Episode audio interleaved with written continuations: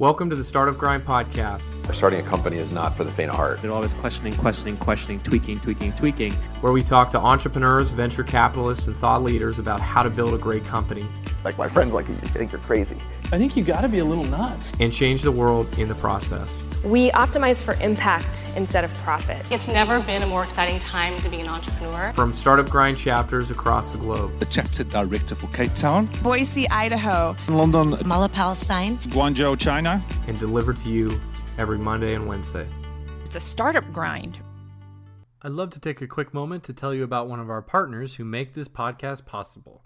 SoftLayer, an IBM company. SoftLayer operates a global cloud infrastructure platform built for internet scale and provides infrastructure as a service to customers ranging from web startups to global enterprises. SoftLayer began as a bootstrapped startup, started in the founder's living room. Eight years later, they were acquired by IBM for $2.1 billion, and through it all, maintained the belief that startups are what makes the world go round. SoftLayer's Catalyst program offers free credits for customized hosting across both virtual and bare metal machines, offering public and private clouds. Catalyst also makes it a point to provide a lot of support for early stage companies. They understand that no two startups are the same and refuse to take a cookie cutter approach to supporting Catalyst companies. Every startup gets personalized attention and feedback from a team of startup veterans and technical experts. For more info, check out softlayer.com slash catalyst.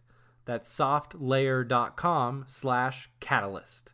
Hey there, and welcome to Wednesday's episode of the Startup Grind Podcast. Today we have a chat with David Zhu, the co founder of Divide, which is a mobile enterprise company that made it possible for employees to separate their work and personal life on one device. Prior to founding Divide with partners Andrew and Alexander, David was the number one employee at Smule, the company responsible for number one apps like Ocarina, Sonic Lighter, and I Am T-Pain.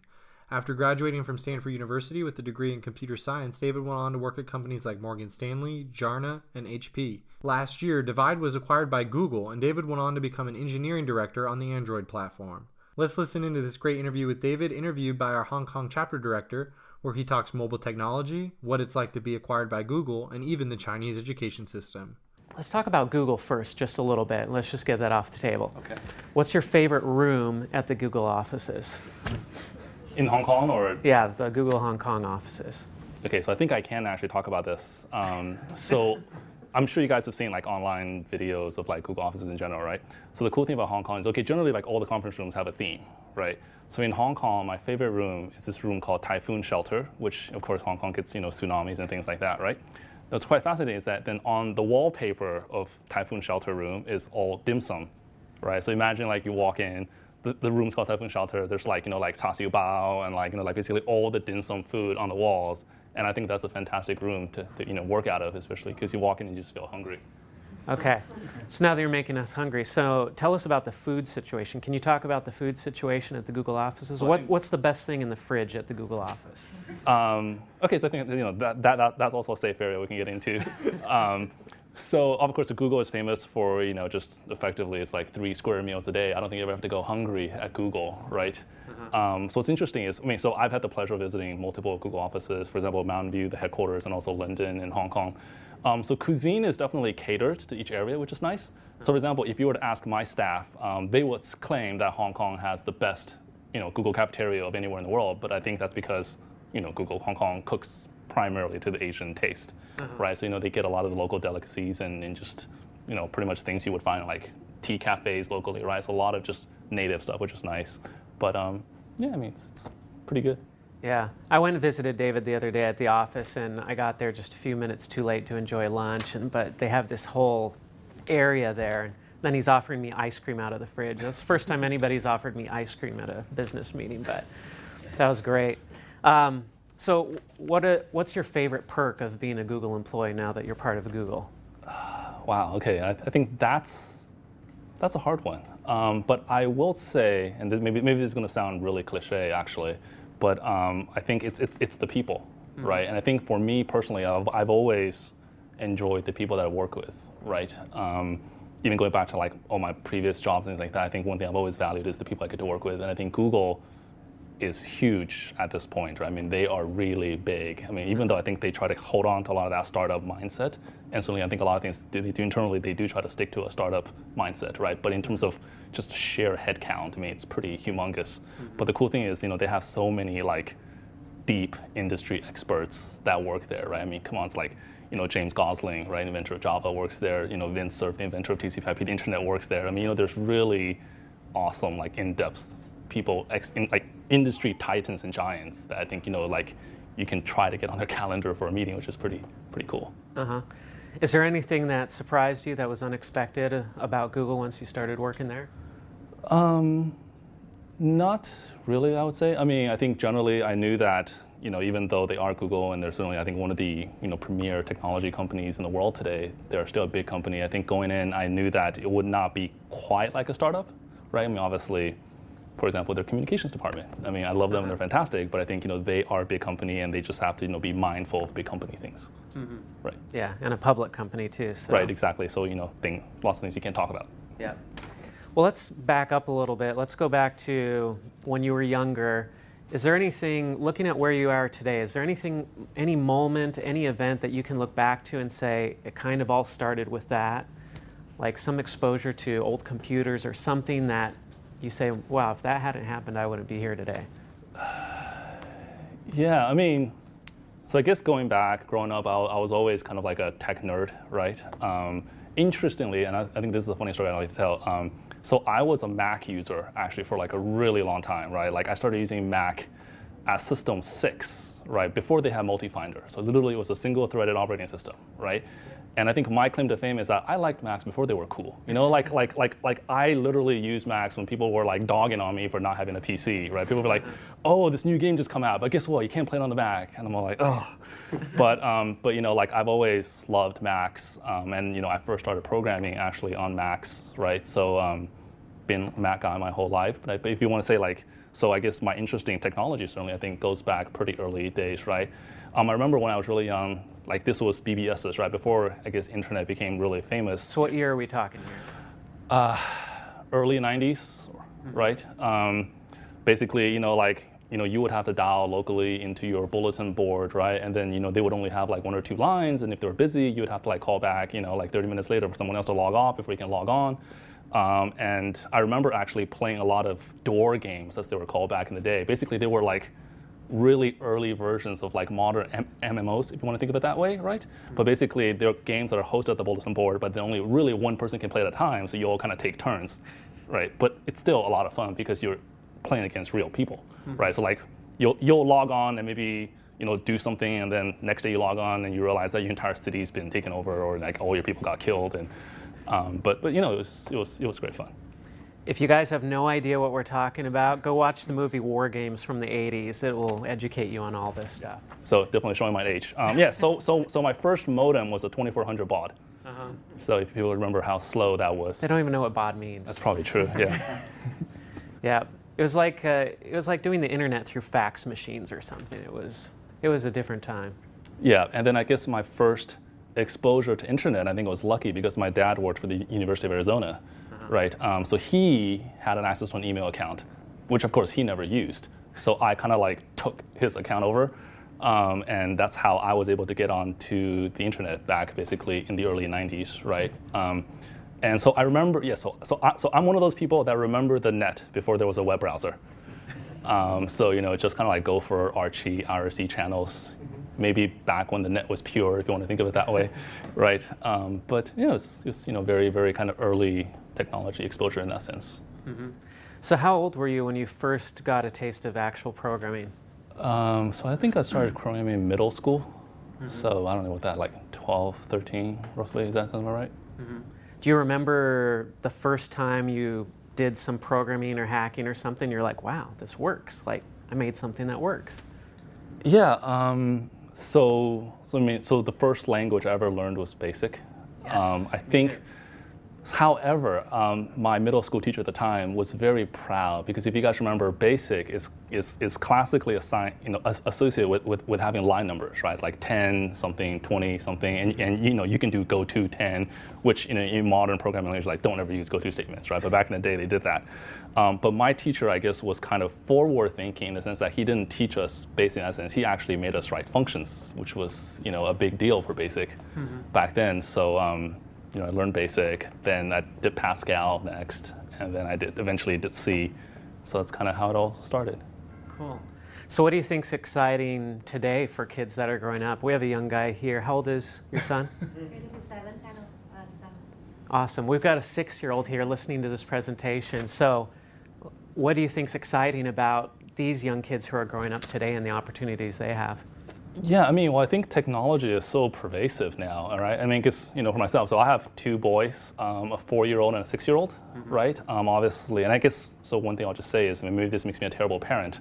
Um, so my son learned how to like swipe to unlock the iPhone at like one years old, right? so, you know, like he was just like clamoring over my devices and causing all sorts of trouble, like rearranging my icons and deleting, you know, like random stuff. This is the real reason you invented Divide was to give half the phone to your son and oh, half the phone to exactly. yourself. Huh? So, so I think you know, um, Divide. I mean, we can get into more. Is you know, we started off thinking, you know, it's a nice split between you know, kind of work and personal, right? But I think in reality, I was really going for kid mode. You know, so right. I can basically have all my kid par- safe stuff partitioned off, and he doesn't have to like you know randomly calling people or deleting my business emails and things like that. So. Yeah. yeah. Well, maybe this is a good segue. So let's talk about Divide. So. Uh, how did it all get started? You guys were working together at Morgan Stanley, right? The three of you founders. Tell us about that whole story, how it got started. What were the first conversations? Yeah, so so I think I'm very lucky because my co-founders I've known for you know like almost like 10 years, a decade before we kind of started. So I think there was a lot of just you know good working relationship and trust, right? And I think so. If you really want to kind of go back to the beginning, um, a lot of this, as you alluded to, did come from our frustrations of having worked at Morgan Stanley, actually. Um, so if you guys remember, you know, there's this company called BlackBerry. They actually were quite successful, um, and they utterly and completely dominated the enterprise space for well over a decade, right? And I guess just a little more geeking out a little bit, right? So my first startup out of um, university was a company by the name of Jarna. Um, I don't know how much internet presence they have now, but you can Google for them, I suppose. But um, so that was a mobile middleware company that really allowed first generation um, email calendar contacts to be accessible on a plethora of like devices, including like Windows CE. Well, I guess yeah, basically when Windows Phone was still called Windows CE way back when, um, on the Palm Pilots and also on the first generation Blackberries, right? And I, I guess a little bit of trivia is um, so the very very first Blackberries were actually mini 386 computers, right? So the chip inside was actually 386, and they ran on the pager network, so they weren't even like true cellular devices if, if you think of it that way, right? Um, but yeah, so so we worked on the BlackBerry platform for a long time, right? And BlackBerry used to be the exclusive mobile platform for pretty much all enterprises in the world, mm-hmm. right? Um, and I think because of that, I think we were fortunate. For example, we were on the customer customer advisory councils of RIM and Microsoft, and you know, given our position in IT, we were able to kind of give them feedback, saying, you know, these are kind of the enterprise features that we wish you guys would put into your platforms. Mm-hmm. Um, and you know, I mean, they listened to us, but I don't think they ever truly moved quickly um, in terms of adopting some of the suggestions that, that were put in, right? Um, and so when Android came out, right, um, we saw it as a very interesting opportunity because I think for the first time was an operating system that was open enough whereby you could change a lot of things, mm-hmm. right? Um, for example, you know, if you want to change the dialer, if you want to change, you know, the wallpaper, if you want to change the launch, if you want to change all these things, you could actually do it, mm-hmm. right? So that's kind of our impetus to say like, okay, let's go and try to do everything we ever wanted to put into a true enter- like mobile enterprise product, and then take Android engines and see where we can go with it. But your first idea wasn't Divide; it was something else entirely, right? That um, you were um, working on before. With my existing co-founders, or my, is it is, is, is that what you're alluding to, or? Well, was with your co-founders was divide the first idea did you have this um, idea and you said let's go do this or was there a pivot in there somewhere yeah so so again i, I guess it's it's there's really no clear delineation in the sense that like i've known these guys for a long time huh. right so even before divide you know we would just randomly get together and just like bounce ideas off of each other and do random prototypes right mm-hmm. um, but nothing that was serious enough where you know we said, oh, let's quit our jobs, let's go and try to you know raise some money, let's actually try to make a go of it. Right? I mean, those were primarily, for example, like night and weekend projects, which I'm sure a lot of people are probably used to. Right? Just hey, I have an idea, let's let's just hack a little bit and you know maybe build a prototype and use it for like a week or two, and if you don't like it, it just kind of like died. Mm-hmm. Right? Um, so divide was the first one where I think we felt there was enough of a you know potential behind it uh-huh. that we said, you know what, let's actually try to make a go of it. It was serious at that point. Right. A quick break from David in Hong Kong for some recent startup headlines. Dell has acquired storage company EMC for $67 billion in cash and stocks in a deal worth over $33 per share. Dell has reportedly issued equity bonds to help finance the deal. It would represent the largest ever tech acquisition in history pending shareholder approval. Google chairman Eric Schmidt's backed startup The Groundwork has become a major tech vendor for Hillary Clinton's presidential campaign, according to Quartz. It cites a $200,000 invoice for Q2 of 2015 from the campaign. The Groundwork is thought to be building comprehensive analytics tools for targeted ad spends and for reaching undecided voters. AngelList is set to announce a $400 million early stage fund, according to the Wall Street Journal. Planned for a wide variety of interests with plans to roll out investments slowly. Their first fund will be 20 million and then the second 50 million. The fund would invest in all rounds and backed primarily by a Chinese equity group. Let's get back to the interview. So then how did it turn from hey, we're three guys with an idea and something here to turning it into a business? Yeah, so, so I think here we'll probably get into a bit of the financing stuff, right? So I think one, looking back, I think one area again where I think where we're very fortunate is that um, we have been in kind of the mobile enterprise space for a long time, right? And um, so we just as everybody else, put together a deck, right? Um, hacked together some prototypes, and this was like Nexus One running Android 2.2 back in the day. Um, and effectively, we went back to some of our old bosses, right, and basically showed them and be like, "Hey, what do you guys think?" Uh-huh. Right? And I think again, I think we were lucky in that you know they knew us because of our previous working relationships, and they were also kind of in the space. So they're like, "Yeah, it looks like this thing has legs." Um, and then they basically filled out our first kind of like friends and family or bootstrap round, mm-hmm. right? So that was you know the convertible debt, which I think is a pretty popular instrument these days. So they just found an initial 500k of debt, and um, and then you know off we go. So. Then uh, what was the next stage when, in terms of funding? Because you had some larger funding rounds after that. What led to that? What allowed you to raise that larger round of capital? Yeah, so so we so I think that so the first round I think we effectively closed um, early 2010, like January, right? I think that's when, because as you guys probably know, I moved to Hong Kong around Christmas 09. So I came out here, we incorporated the company. Okay, so speaking of a Hong Kong company, I guess we can go back to that a little bit, right? Uh-huh. Um, I think it certainly has a rightful claim in the sense that Hong Kong was the first place where Enterprise incorporated, uh-huh. right? Hong Kong was the first place where we actually hired, you know, rented an office. Hong Kong's the first place where we hired our global number one employee. Um, Hong Kong has always been the largest office by headcount. So I think we do think of it as a very Hong Kong centric company, right? Um, that being said, the, the HQ has always been in New York because I think in some ways it's much easier to have a standard Delaware C Corp company, especially if you're raising venture money, right? Mm-hmm. It's just from, you know, from a financing perspective, certainly for the traditional Silicon Valley US VCs, that's just, just much easier for them to deal with, mm-hmm. right? So sorry, that was a random tangent.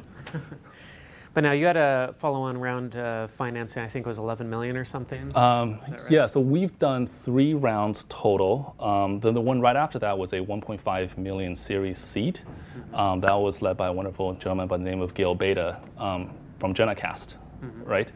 Um, and that, that one we basically raised in the fall of 2010. So about you know 10 months roughly from the time we first started working. Um, so at, at that point, you know so the first one you can argue we really just raised on hopes and dreams and a PowerPoint, mm-hmm. right? Um, the next round of money, I, I, personally believe, was the hardest round for us to raise because I think, you know, once you get the initial money, the next time you go out for money, you know, it's not hopes and dreams anymore. You can't. You better have, something. Yes, I mean you need to demonstrate a little bit of traction, uh-huh. right?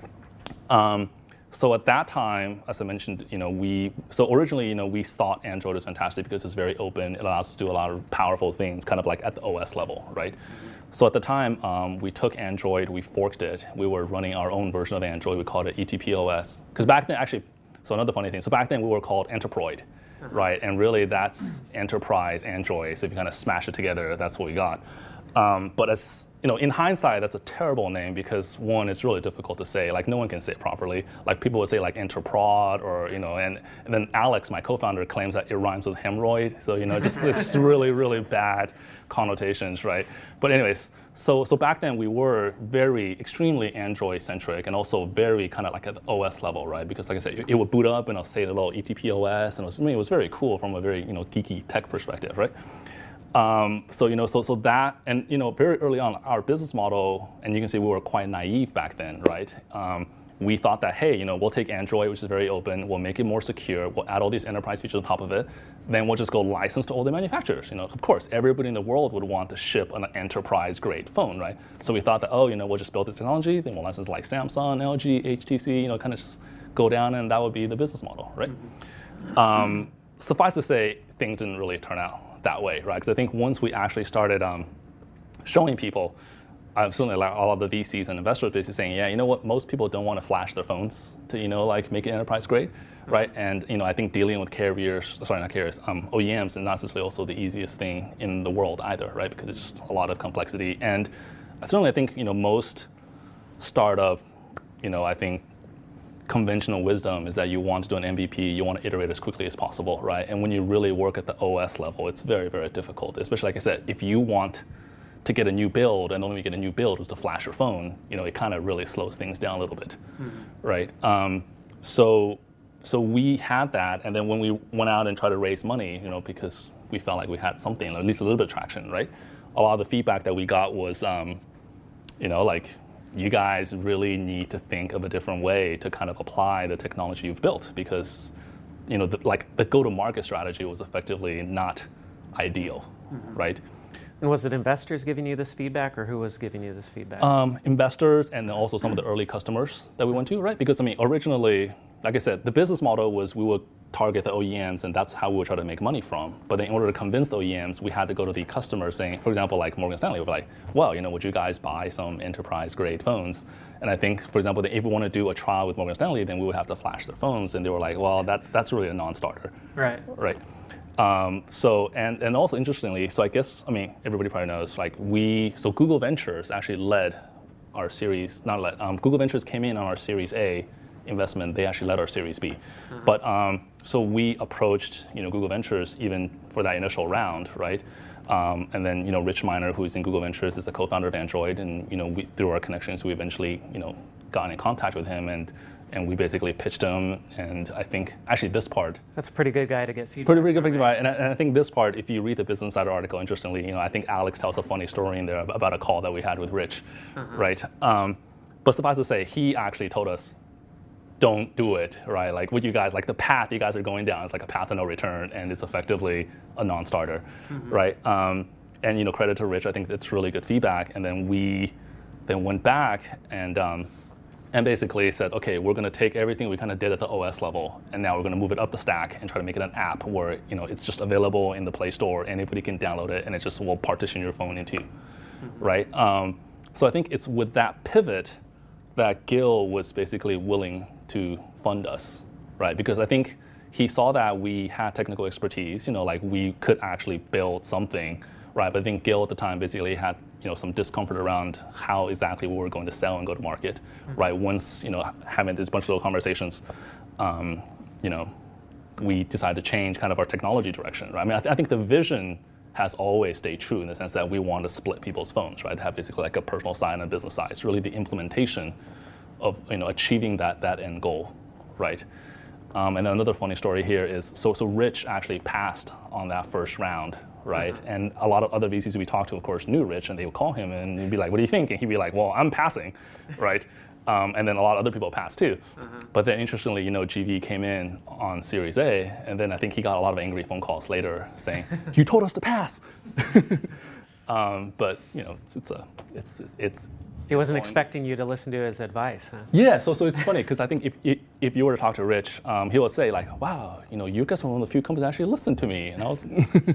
so I think um, obviously, you know, I think dealing with VCs can be tricky in a lot of different ways, right? Um, and I think you know, as a founder, as an entrepreneur, I think you do need to think about when you're going to hold firm and when you're going to pivot, mm-hmm. right? I think in this case, um, not that I'm really making excuses for ourselves, but I think that we stay true to our vision but certainly in terms of the execution and the go-to-market strategy and how we realize that vision, definitely, I mean, I think that was the significant kind of transformation for us.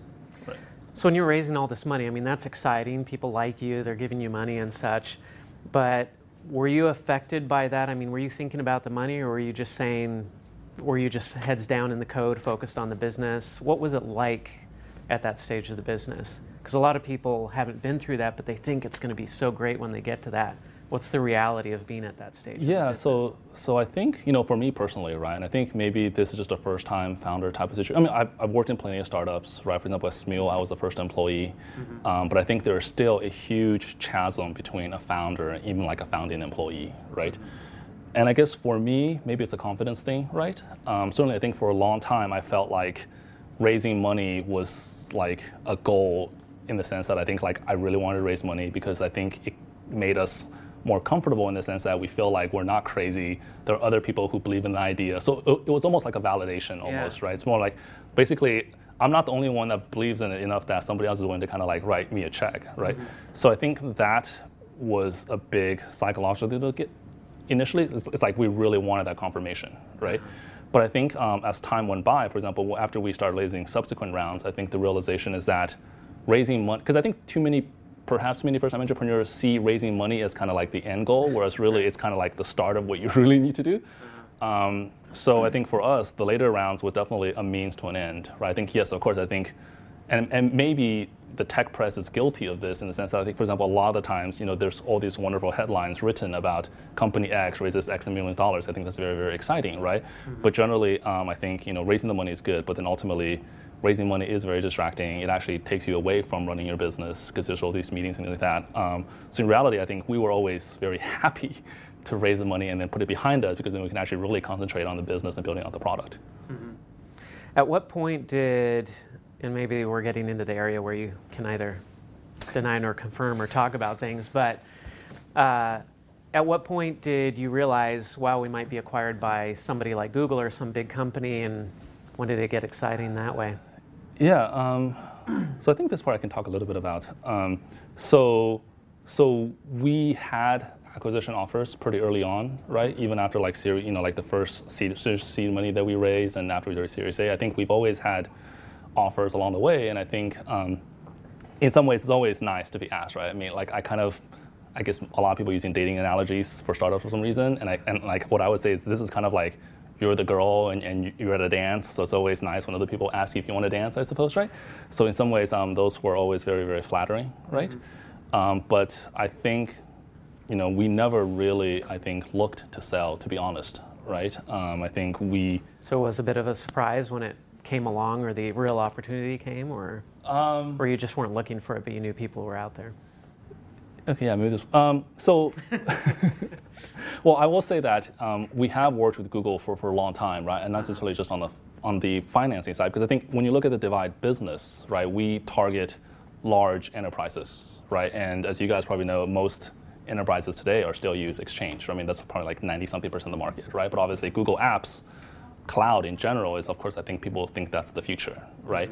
And given that we have such strong Android technology, we've, we, you know, we, we've always had customers who were Google Apps users, right? So I think um, there was a natural intersection there. But again, I mean, that's just on you know business development side. I mean, that's not really acquisition, right? So um, in some ways, I think it's always very complicated in the sense that like, so Google as just a huge entity. I mean, yes, they were an investor, they were potentially a business partner, and ultimately, you know, they did acquire us. So they kind of like filled all three roles, right? Um, so that was maybe unique in some sense, maybe not. But I think, like I said, it's a very complicated situation. Uh, I don't know if I can. Did it seem pretty natural though as it progressed to that acquisition point, or was it when it actually came down to that opportunity? Were you guys blown away when Google came and said we actually want to buy you out? Was it like, well, wow, this is Yeah, I mean, I think I think we are very excited to be part of Google, right? Um, certainly, I think that, for example, just quoting Android statistics, and this is all public, so I can quote it.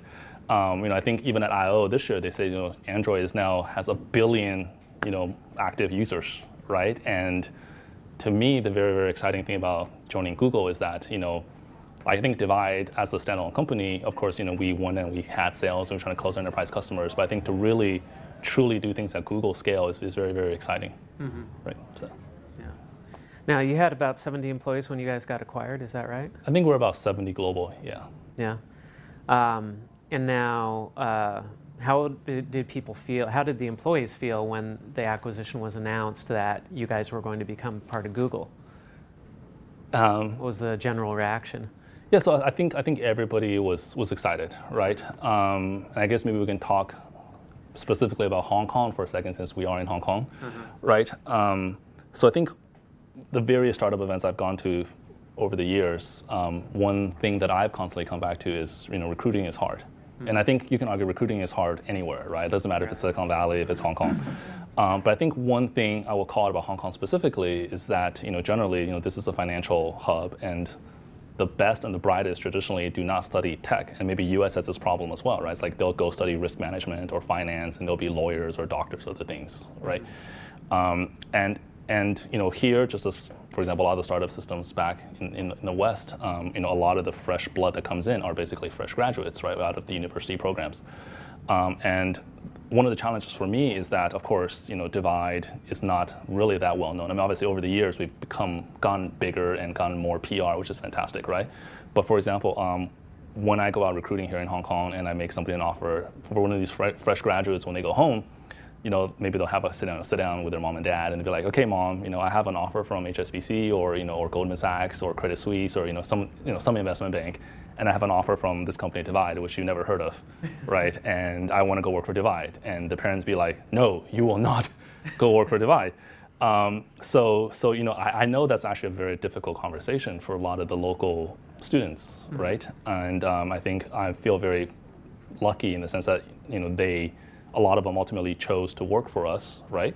So, for example, when we got acquired by Divide, I think it was almost a moment of vindication for them in the sense that they can go back to their mom and dad and be like, see, I made the right choice, right? Um, so I think that was very nice in the sense that, you know, they were able to go back and say that. Uh-huh. Um, well, not really, you know, I told you so kind of way, but I think, like I said, it's, it's more like, I think, you know, it gives them validation again, right? Uh-huh. That, um, and, and hopefully, you know, I think this will serve as an example to other you know aspiring startups, other entrepreneurs in Hong Kong. Because I think you know it, it, is difficult, right? Um, but certainly I feel like the city, the ecosystem here, it has gone much much better over the last five years.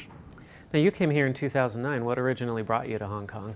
Um, yeah, so fun, funnily, then it's actually got nothing to do with the startup at all. Um, so, so um, so, so I am ethnically Chinese, um, but as you said, I, I grew up in Arizona, um, where there's not a lot of Asians, to be honest. Mm-hmm. Um, I, supposedly, I have a pretty good Spanish accent, actually. Um, but, but anyways, um, so you know, um, I, I, you know, I got married, and my wife, who actually is from Hong Kong, and actually both of my children are born here in Hong Kong. but we all went back to the U.S., right? Because I think you know that's where my career was, that's where my family was.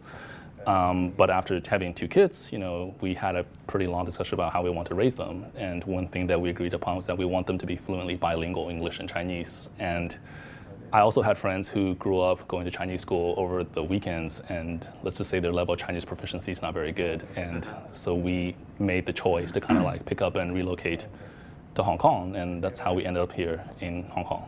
Uh-huh. So. Ah, interesting. So, what do you think are now having started a business in Hong Kong, harvested a business in Hong Kong, uh, what are your thoughts on the startup scene here, the progress it's made? What do you think are some of the good things, bad things about the startup scene here? Yeah, so I think you know, as, as I mentioned, I think I think it's come a long, long way, right? Um, so there was a panel earlier this week.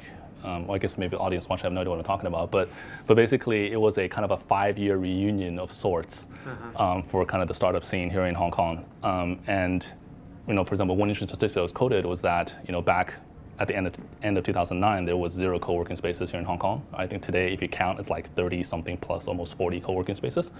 Um, there are a much more well-developed angel seed ecosystem here now, right? Mm-hmm. Um, I think a lot of startups have started in Hong Kong, then gone on to join, for example, like Y Combinator or 500 startups.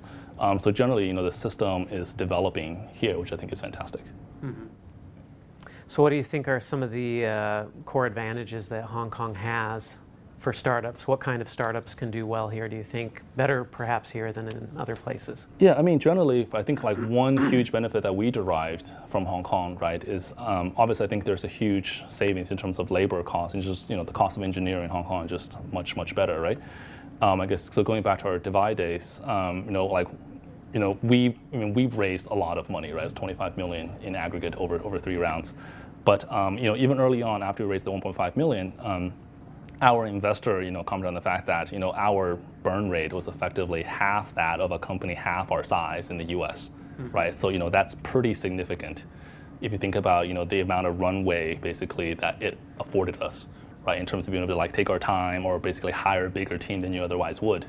right? In terms of just growing the business and being, being able to iterate quickly. So I think that's a definitely advantage for Hong Kong, right? Um, and then in addition, I mean, I think infrastructure here is fantastic. You know, really fast internet speeds. The wireless penetration is amazing. You know, I can use my phone on the subway and elevators and things like that, which is which is pretty amazing, right? Yeah, we get a little bit spoiled with that. Yeah, here. definitely. Um, so looking back at your younger self or a young entrepreneur today, what's some of the advice that you would have for people who are just getting started with their businesses?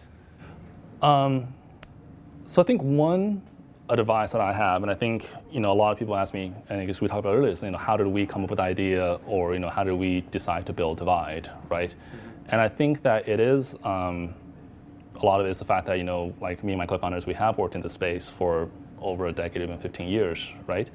Um, now I realize not all startups are like that, but certainly I think when you target, for example, say the enterprise market, or you know, basically not a startup that takes a picture of your phone and sorry, picture of your dinner and share with your friends, um, having in-depth expertise you know, or like domain knowledge in an area, I think really helps, right? Because I think ultimately, I think that is what allowed us to navigate successfully through some of the really tough product decisions or you know choices you have to make to say you know which you know who your customer is, what market are you really going after, what problem are you trying to solve, right? I think I think that served us really well.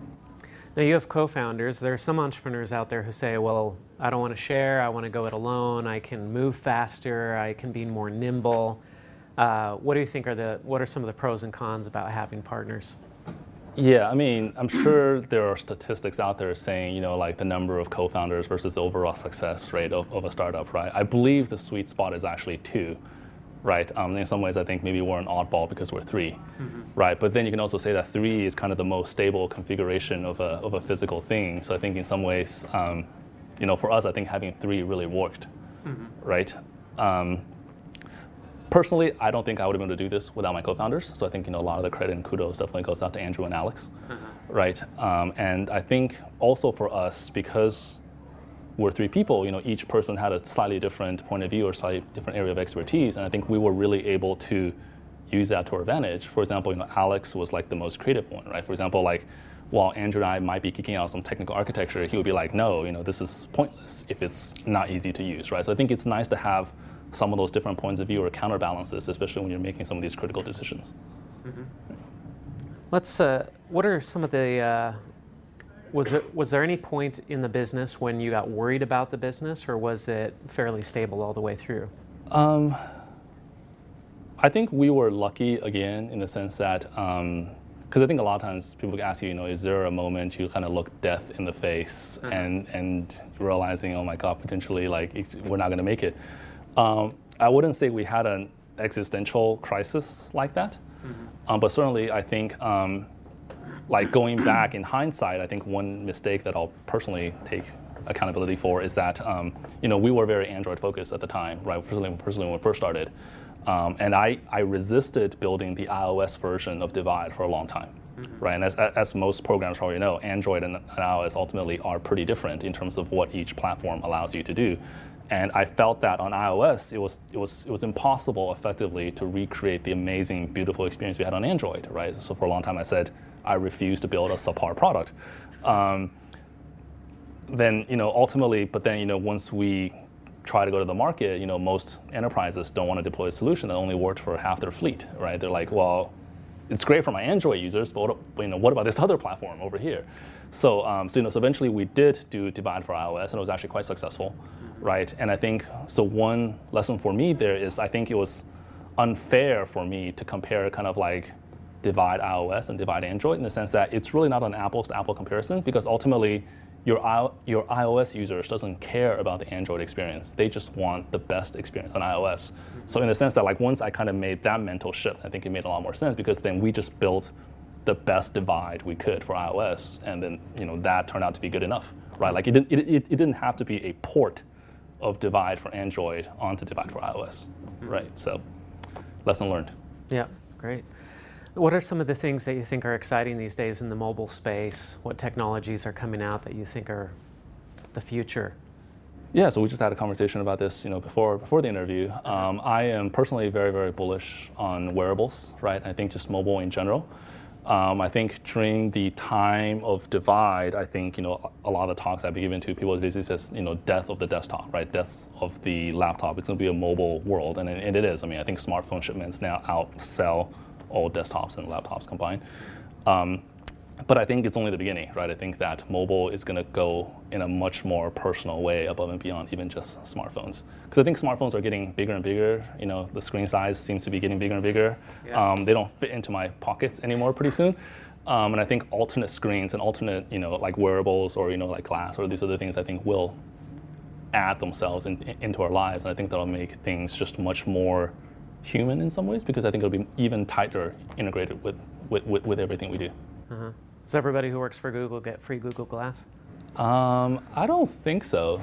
Though then again, um, I guess histor- I guess I can also. I think historically Google is very good about giving out Christmas presents, right? So I have no idea what's being given out this year. Maybe it's glass, maybe it's not. I have no idea. Ah, we'll see. Um, is there anything that you're working on right now at Google that you can talk about that's exciting, or is that all top secret? Yeah, I mean, so so I think we'll have to stay away from that particular topic. Um, but that being said, um, you know, I think things will be forthcoming, you know, shortly.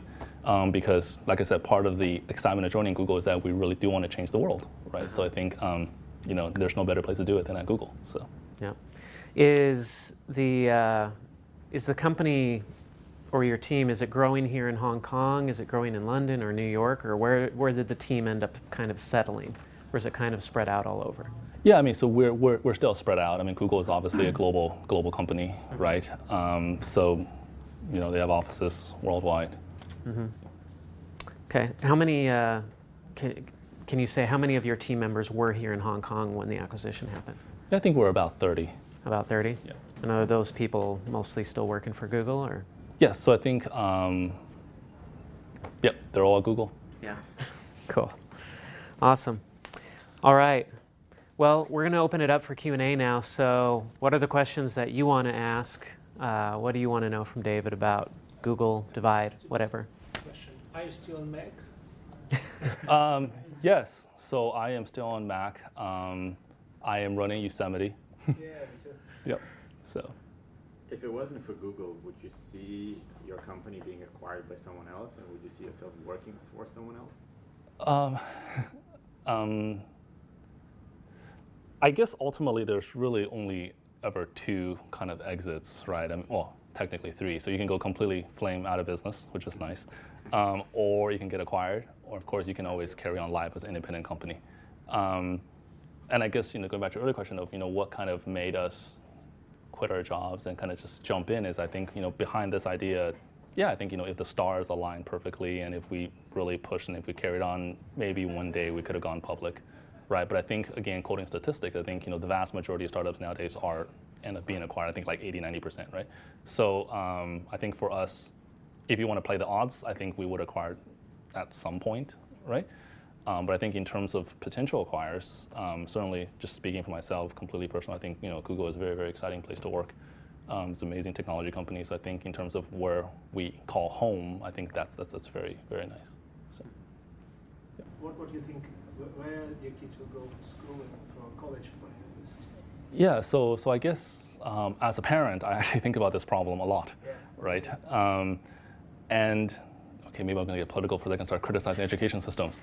Um, so I think traditionally, I think, for example, Asia or China gets gets gets um, a lot of bad press in the sense that you know it's all like rote memorization, right? It's like you know the like, like the, the, students don't really learn independent thought; they just regurgitate textbooks. Um, the entire education is catered towards basically taking the next exam to get you into your next school. For example, you take the test to get into preschool, then you get into kindergarten, then you get into like you know elementary school, then you get into like right. Um, so, so I think that's the criticism against the more Eastern, perhaps, education systems, right? Now, that being said, um, I personally believe that, for example, the basics, for example, like arithmetic, addition, subtraction, division, times tables, um, you either know it or you don't, right? I mean, I think there's no ambiguity around, well, can you do math or can't you do math, right? Um, so I actually appreciate that kind of like early foundational type of stuff, which I think is actually good, right? Um, but then I think, well, I think when you look at the pros, for example, of the U.S. education system, it's that um, you know once you're older, for example, like starting in middle school or high school, you know there's all these clubs, right? You can do like drama or like start your own computer science club, or you know you can go take universities at the local you know, basically there's a lot more choice, and, you, and you're and you're encouraged to explore your intellectual curiosity and try to find what you really enjoy studying, right? Whereas again, I think then the criticism is in Asia, you know, you don't because you're just so obsessed about the next test to get you into whatever, right? So me personally, my grand plan, if you want to call it that, is um, so my kids will grow up in Hong Kong, they'll learn the basics, um, and they'll learn it really well.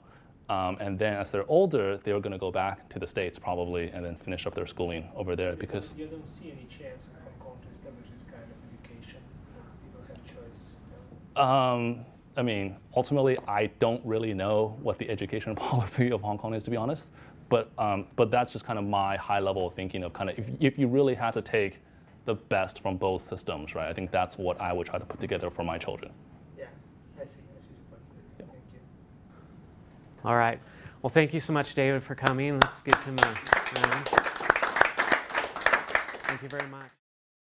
Thanks again for tuning in to the Startup Grind podcast. This Friday is your last chance to get two for one tickets to our global conference. Save $250 on your tickets to see legends like Marc Andreessen, Steve Blank, Clayton Christensen, Josh Elman, and the founders of Instacart, Postmates, 23andMe, Wanelo, Joyous, PlanGrid, Cloudflare, and 100 more. Find out more at startupgrind.com slash conference. That's startupgrind.com slash conference.